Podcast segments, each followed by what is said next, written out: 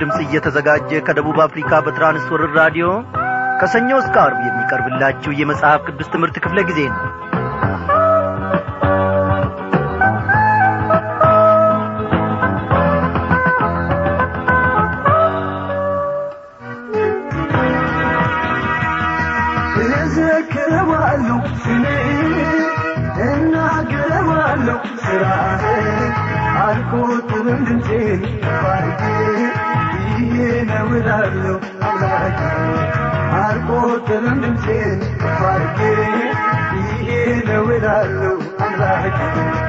እዘክረዋለሁ ስሜ እናገረዋለሁ ስራህ አልቆጥርም ድምፄን ባርጌ ይሄ ነው እላለሁ አምላኬ አልቆጥርም ድምፄን ይሄ ነው እላለሁ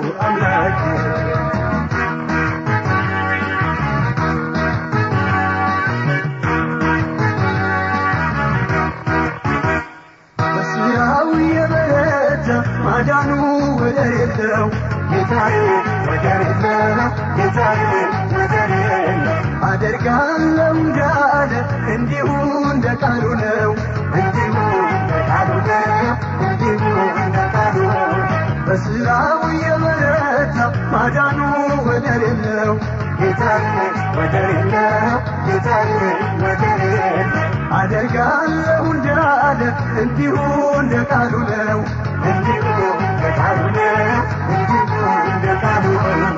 አስገርሞኛል። ታላቅነቱ እዘምራለሁ።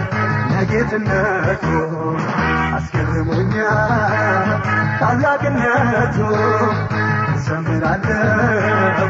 ለጌትነቱ እዘክረዋለሁ ስሜ እናገረዋለሁ ስራህ አልቆጥርም ድምፄን ባርጌ ይሄ ነው እላለሁ አምላኬ አልቆጥርም ድምፄን ባርጌ ይሄ ነው እላለሁ አምላኬ እዘክረዋለሁ ስሜ እናገረዋለሁ ስራህ አልቆጥርም ድምፄን ባርጌ ይሄ ነው እላለሁ አምላኬ አልቆጥርም ድምፄን ባርጌ ይሄ ነው እላለሁ አምላኬ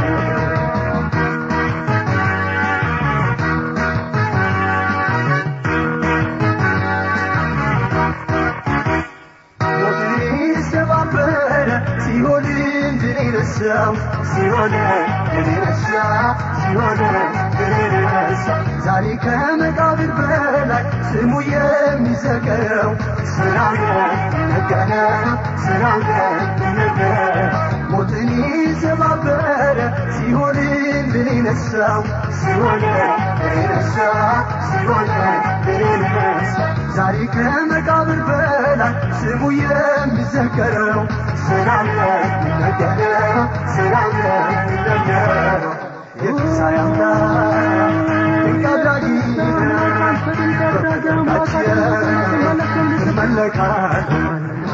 የትንሣኤ አምላክ ድንቅ አድራጊ በፈቃዳችን እንመለካለን እዘክረዋለሁ ስሜን እናገረዋለሁ ስራህን አልቆጥርም ድምፄን ይሄ ነው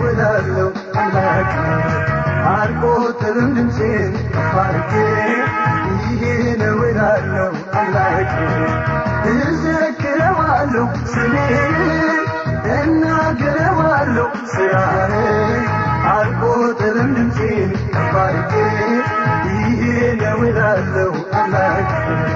አልቆጥርም ድምፄን ባርጌ ይሄ ነው እላለሁ አምላኬ። ወዳጆች ዛሬ እግዚአብሔር ከእኔና ከእናንተ እንዲህ ያለውን ልብ ይፈልጋል። ታማኝ ልብ ቆራጥ ልብ እግዚአብሔርን ለማገልገል የታጠቀ ልብን እርሱ ከእኛ ይሻል። ዘማሪው ዮሴፍ በዚህ ስላገለገለን እግዚአብሔር ኑሮውን አገልግሎቱን ይባርክ እንላለን። እንደምናመሻችሁ በጌታ የተወደዳችሁ አድማጮቼ። የዕለቱን ዝግጅታችንን ቀደም ብለን ባደመጥነው የዮሴፍ ዝማሬ ጀምረናል እግዚአብሔር ለዘላለም ይክበር ይመስገን።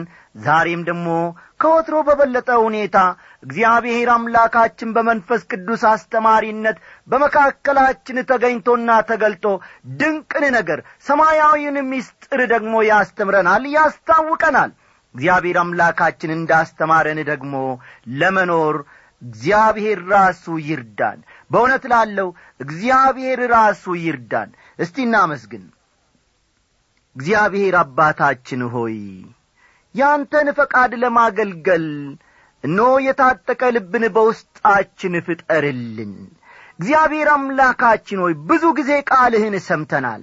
ከልጅነታችን ጀምሮ እኖ ወደ አንተ ቤት ጐራ ካልን ጀምሮ እግሮቻችን በአንተ ቤት መቆም ከጀመሩ አንስቶ ቃልህን ደጋግመን ሰምተናል። እግዚአብሔር አምላካችን ሆይ እንደ በለሲቱ ሳይሆን ሰላሳና ስልሳ መቶም ፍሬ የምናፈራል ባሪያዎች እንድታደርገንና እንድታቆመን እንለምንሃለን። በሕይወታችን ዘመን ሁሉ እግዚአብሔር አምላካችን በቀረው የሕይወታችን ዘመን ሁሉ ነገ ዛሬ ሳንል አሁኑኑ ለአንተ እግዚአብሔር ሆይ የሚሮጡ እግሮችን ለአንተ ደግሞ የሚሠሩ እጆችን በሕይወታችን እግዚአብሔር ሆይ እንድትፈጥር እንለምንሃለን በእውነት እግዚአብሔር አምላካችን ሆይ መስማትን ሰምተናል። እግዚአብሔር አምላካችን ሆይ ማየትን አይተናል። እግዚአብሔር ሆይ አልተመለከትንም። ስለዚህም ደግሞ እግዚአብሔር አምላካችን ሆይ በእውነት አንተን የሚመለከት ወደ አንተም የሚያቀና ልብን በውስጣችን ፍጠርልን። ቃልህን ደግሞ ሰምተን የምንኖር ቃልህንም የምናደርግ ባሪያዎች አድርገ ስራን እግዚአብሔር ሆይ በዚህን ሰዓት በልባችን ጽላት ቃልህን እንድትጽፍልን በዚያም ደግሞ ፍሬ የምናፈራል ሆነን ለሌሎች ደግሞ እግዚአብሔር አምላካችን ሆይ ብርሃን መሆን የምንችልበትን ጸጋ አብዛልን። ይህንን ሁሉ ስለምታደርግ እጅግ አድርገን እናመሰግንሃለን በመድኃኒታችን በጌታችን በቀኝህ ባስቀመጥከውና ባከበርከው በውድ ልጅ በኢየሱስ ክርስቶስ ያው ስም አሜን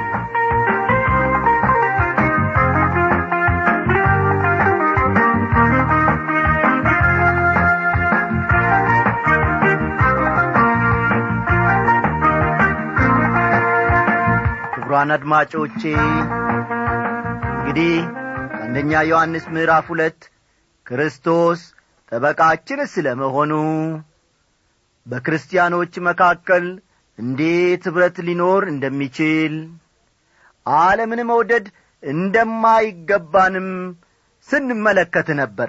በተለይም ደግሞ የእግዚአብሔርን ፈቃድ ለማድረግ የእግዚአብሔርን ትእዛዝ ለማድረግ እና ለመፈጸም ምን ማድረግ እንዳለብን በስፋት ዮሐንስ ከተናገረው አንጻር ስንመለከት ነበረ እስቲ ትምህርቶቹን ለማያያዝ ዘንድ ስለ ትእዛዛቱ ከሚያወራው አንስተን አብረን ወደ ፊት እንመለከታለንና መጽሐፍ ቅዱሶቻችሁን ገለጥ ገለጥ አድርጋችሁ አንደኛ ዮሐንስ ምዕራፍ ሁለት ቁጥር ሰባትን አውጡ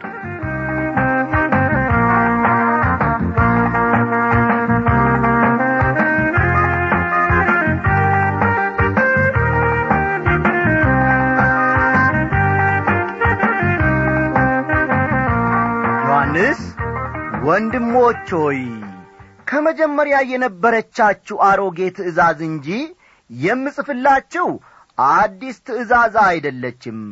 አሮጌይቱ ትእዛዝ የሰማችኋት ቃል ናት ይላል።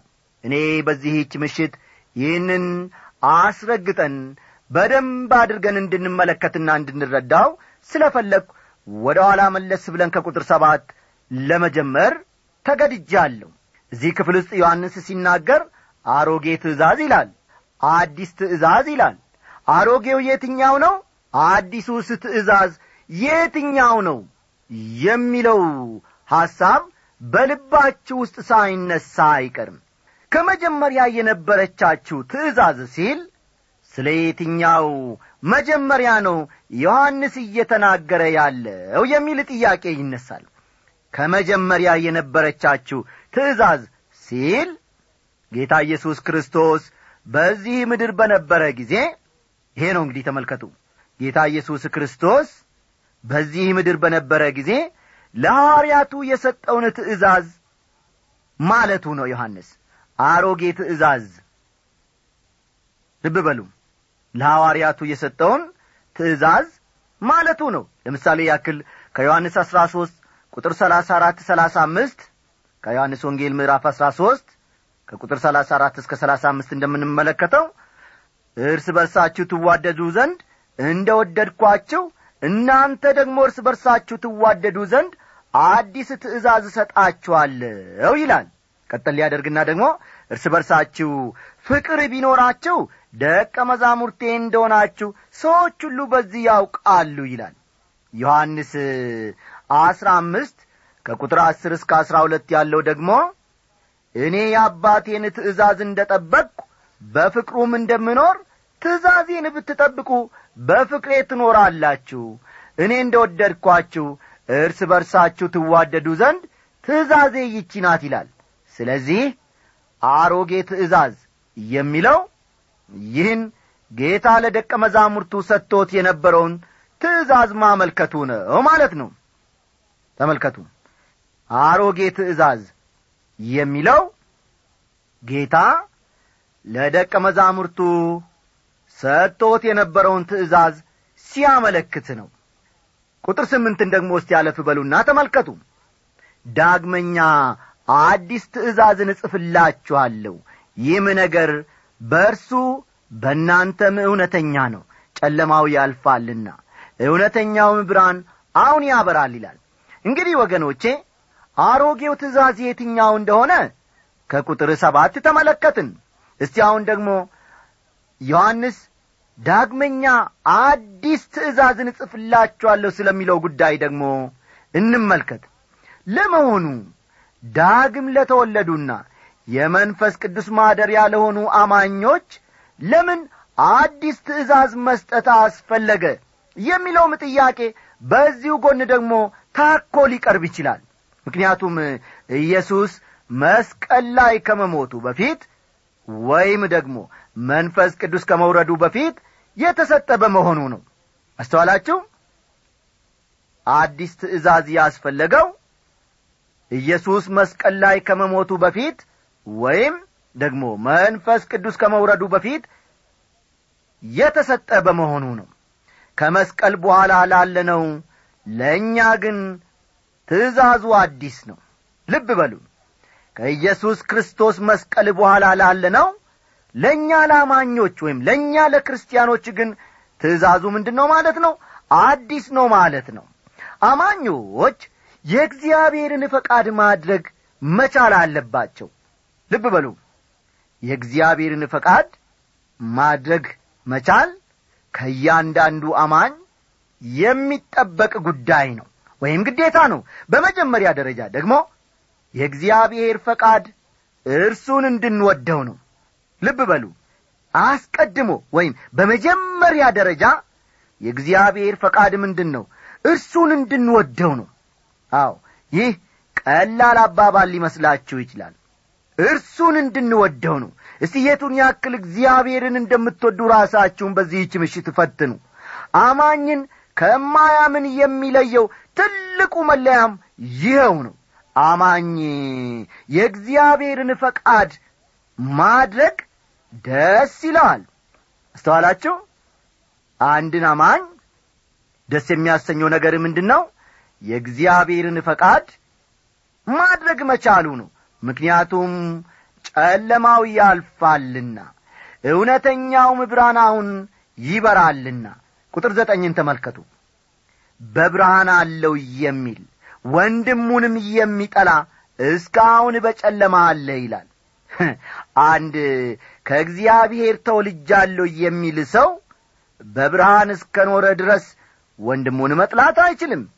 ክርስቲያን ወንድሞቻችንንና እህቶቻችንን የምንጠላ ከሆነ ቆም ብለን እምነታችንን መጠየቅ መቻል አለብን። እንዲህ ስለ ተባለ ግን አንዳንድ መጥፎ ባሕሪ ያላቸው ክርስቲያኖች የሉም ማለት አይደለም።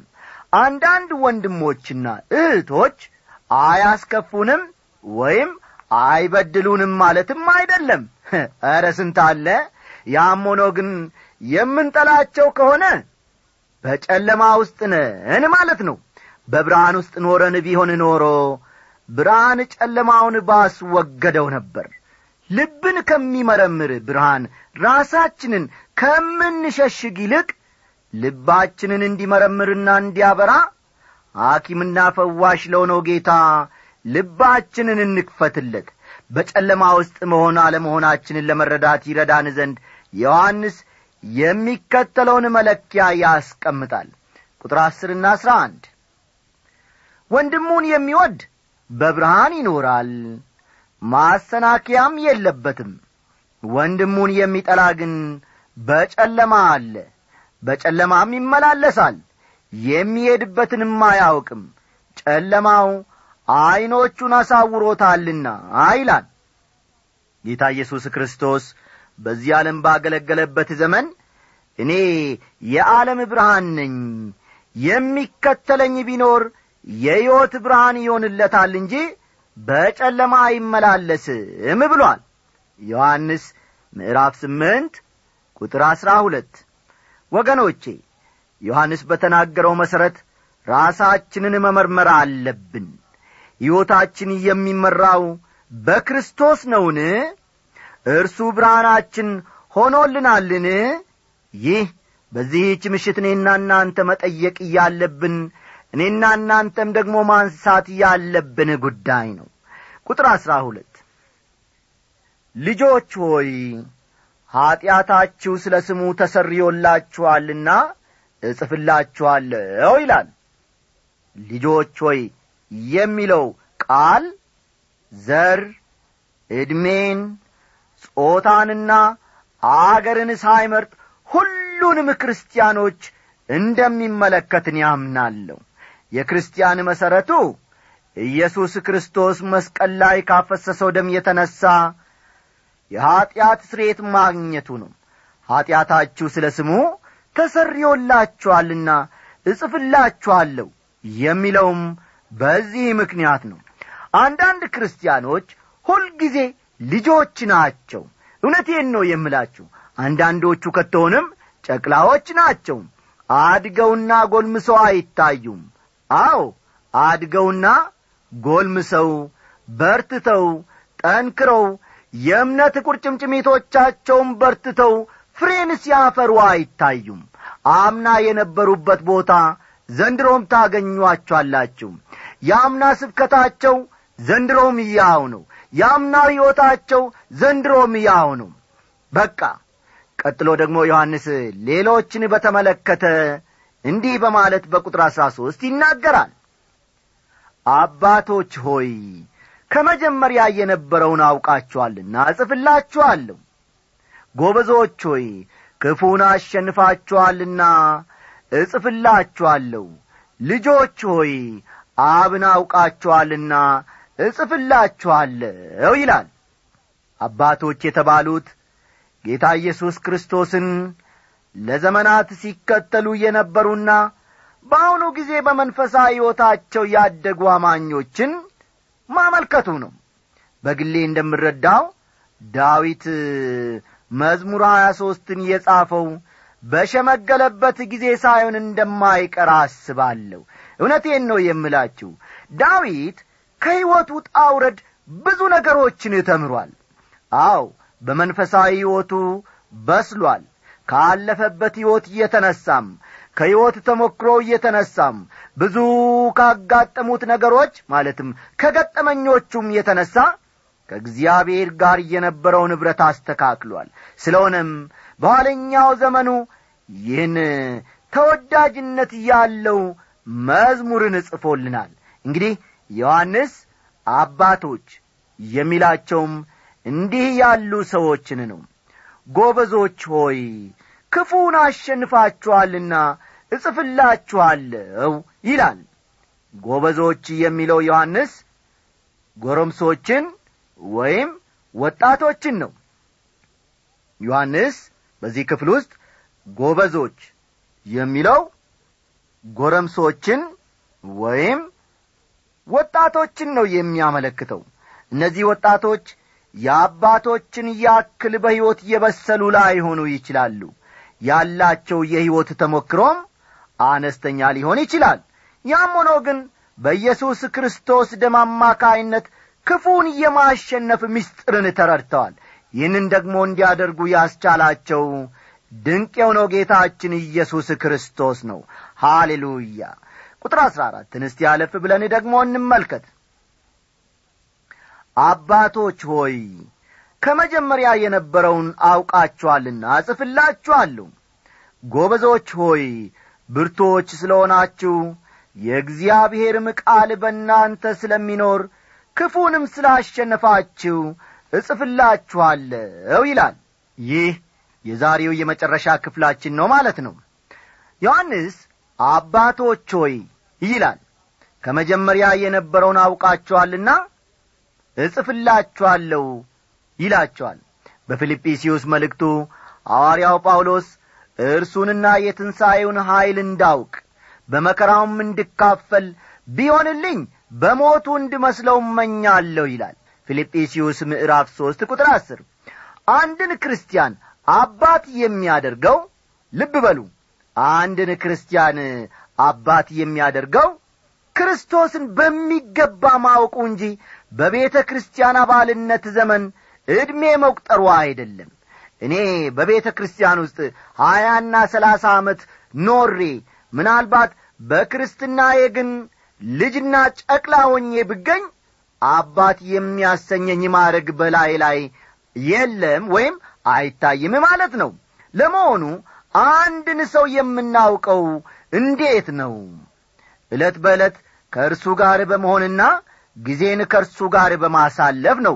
ስለዚያ ሰው ሕይወት መረዳት የምንችለው ወይም ደግሞ ማወቅ የምንችለው። ከማንም ሰው በላይ ባለቤቴ እኔን ታውቀኛለች ብዬ አስባለሁ። ለረጅም አበታት በዚህ በጌታ ቤት ውስጥ አብረን እኖረናልና ከማንም በላይ ባለቤቴ ትረዳኛለች። እኔም ብሆን ከማንም ይልቅ ባለቤቴን እረዳታለሁ አውቃታለሁ ለመቀራረብና ለመተዋወቃችን ዋናው ምክንያት ደግሞ አብረን መኖራችን ነው። ቀጥሎ ደግሞ ዮሐንስ ጎበዞች ሆይ ብርቶች ስለሆናችሁ የእግዚአብሔርም ቃል በእናንተ ስለሚኖር ክፉንም ስላሸነፋችሁ ምን አደርግላችኋለሁ ይላችኋል? እጽፍላችኋለሁ ይላል። እነዚህ ወገኖች ክፉን ማሸነፍ የቻሉት እንዴት እንደሆነ ሚስጥሩን ሲያመለክት የእግዚአብሔር ቃል በእናንተ ስለሚኖር ይላቸዋል። ተመልከቱ ወገኖቼ አንድ ሰው ክፉን የሚያሸንፈው እነሆ የእግዚአብሔር ቃል በውስጡ ስለሚኖር ነው። እንግዲህ የእግዚአብሔርን ቃል በትክክል ማጥናት በደንብን በውስጣችን ማኖር የሚፈለግብን ሁሉንም ነገር ዓለምንም ዲያብሎስንም በእሱ ማሸነፍ ስለምንችል ነው። ወገኖቼ እስቲ በዚህች ምሽት ራሳችሁን እፈትኑ ልባችሁን እፈትኑ የእግዚአብሔር ቃል በእናንተ ውስጥ የቱን ያክል ጠልቆና ዘልቆ ገብቶአል እኔና እናንተስ ክፉን ማሸነፍ የምንችለው በምን ይመስላችኋል? ክፉን ማሸነፍ የምንችለው በእግዚአብሔር ቃልና በእግዚአብሔር ቃል ብቻ ነው። በቃ የሚታከልበት የሚቀነስበትም ምንም ነገር የለም ኤፌሶን ምዕራፍ ስድስት የክርስቲያን ጦር ዕቃችን ዝርዝርን አስፍሮ ይገኛል። ከእነዚህ የጦር ዕቃዎች አንዱ የመንፈስ ሴፍ የተባለው የእግዚአብሔር ቃል ነው። ጊዜ ሲኖራችሁ ወደ ኋላ ኤፌሶን ምዕራፍ ስድስት ቁጥር አሥራ ሰባትን ተመልከቱ። ኤፌሶን ምዕራፍ ስድስት ቁጥር አሥራ ሰባትን ልብ ይሏል። ዲያብሎስ በሚያመጣው ጥቃት ድሉ የእናንተ እንዲሆን ትፈልጋላችሁን? አድማጮቼ እንግዲያውስ የእግዚአብሔር ቃል በሙላት ይኑርባችሁ። ደግሜ ላለው ጳዎ የእግዚአብሔር ቃል በሙላት ይኑርባችሁ። ብዙ ክርስቲያኖች በዚህ ዓለም ኀጢአት በቀላሉ የሚጠመዱትና የሚወድቁት እጃቸውንም የሚሰጡት የእግዚአብሔርን ቃል ስለማያጠኑ ነው። የእግዚአብሔር ቃል በሙላት በውስጣቸው ስለሌለ ለኀጢአት ለትንሹም ለትልቁም ኀጢአት ሁሉ ይንበረከካሉ ይሸነፋሉ ይማረካሉ። በቀን ሦስቴ እንበላ ይሆናል። አካላዊ ጥንካሬ እንዲኖረን ምግብ ያስፈልገናል። አይደለም እንዴ? ጠዋት በልታችሁ ከእሳት ላይ ደግሞ ምሳ ትፈልጋላችሁ። ምሳ በልተን ደግሞ ማታ ላይ ደግሞ ምንን እንፈልጋለን? እራታችንን እንፈልጋለን። ታዲያ ይሄ ሁሉ አካላዊ ጥንካሬን ይሰጠናል። እውነቴን ነው የምላችሁ በመንፈሳዊ ሕይወታችን እንድንበረታ መንፈሳዊ ምግብ እንዲሁ ያስፈልገናል። ልጆች ሆይ ዓለምን አትውደዱ ይላል ዮሐንስ። እንዴት የሚገርም ድንቅ ቃል ነው! ይህ ክፍል በአመዛኙ እስካሁን ከተመለከትነው ሌት ይላል። ያም ሆኖ ግን በመሠረተ ሐሳብ ደረጃ ዮሐንስ ሲናገር ከነበረው እውነታ ጋር ተመሳሳይነት አለው። የእግዚአብሔር ልጆች መሆናችን የሚታወቀው ስንወደውና ትእዛዙን ስንጠብቅ እንደሆነም በደንብ አስረግጦ ነግሮናል። ቆየት ብሎ ደግሞ ዮሐንስ ትእዛዞቹ ከባዶች እንዳልሆኑ ይናገራል። የሚናገረው ስለ አስሩ ትእዛዛት ሳይሆን ስለ ክርስቶስ ትእዛዞች እንደሆነም ቀደም ብለን ተመልክተናል።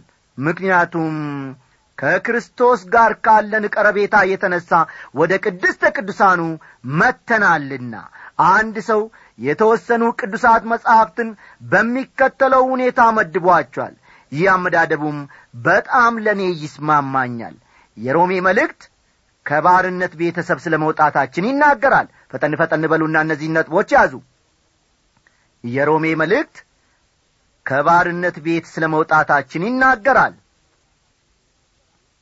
የኤፌሶን መልእክት ወደ እግዚአብሔር በረከት ስፍራ መግባታችንን ይናገራል። ወደ እግዚአብሔር በረከት ስፍራ በረከት ስፍራ መግባታችንን ይናገራል። የዕብራውያን መልእክት የዕብራውያን መልእክት ወደ ጸጋው ዙፋን እንዴት እንደምንቀርብ ያመለክታል።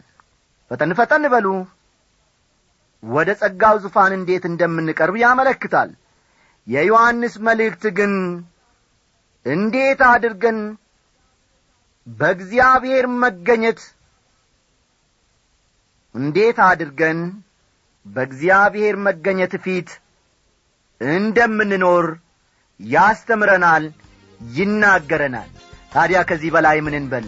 ጊዜውን ለጌታ መንፈስ ቅዱስ አሳልፈን እንስተው እግዚአብሔር ሕይወታችንን ይስራ ደና አደሩልን ነፍሴ ባንተ ተስፋ ያላት ልቤም ሁሌ ደስ የሚላት እፎ ያልኩት ሁሉም ትቼ አንተ ብርታት ተመክቼ ነፍሴ ባንተ ተስፋ ያላት ልቤም ሁሌ ያልኩት ሁሉም ትቼ አንተ ብርታት ተመክቼ ተመክቼ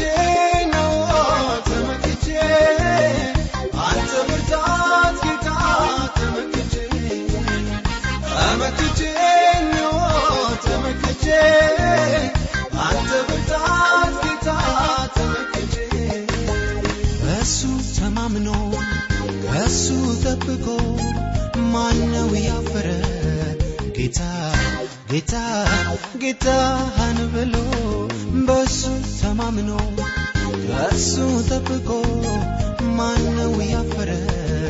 ጌታ ጌታ ጌታህን ብሎ አላፈርኩ አንተን ጠብቄ አላፈርኩ አላፈርኩ አንተን ጠብቄ አላፈርኩ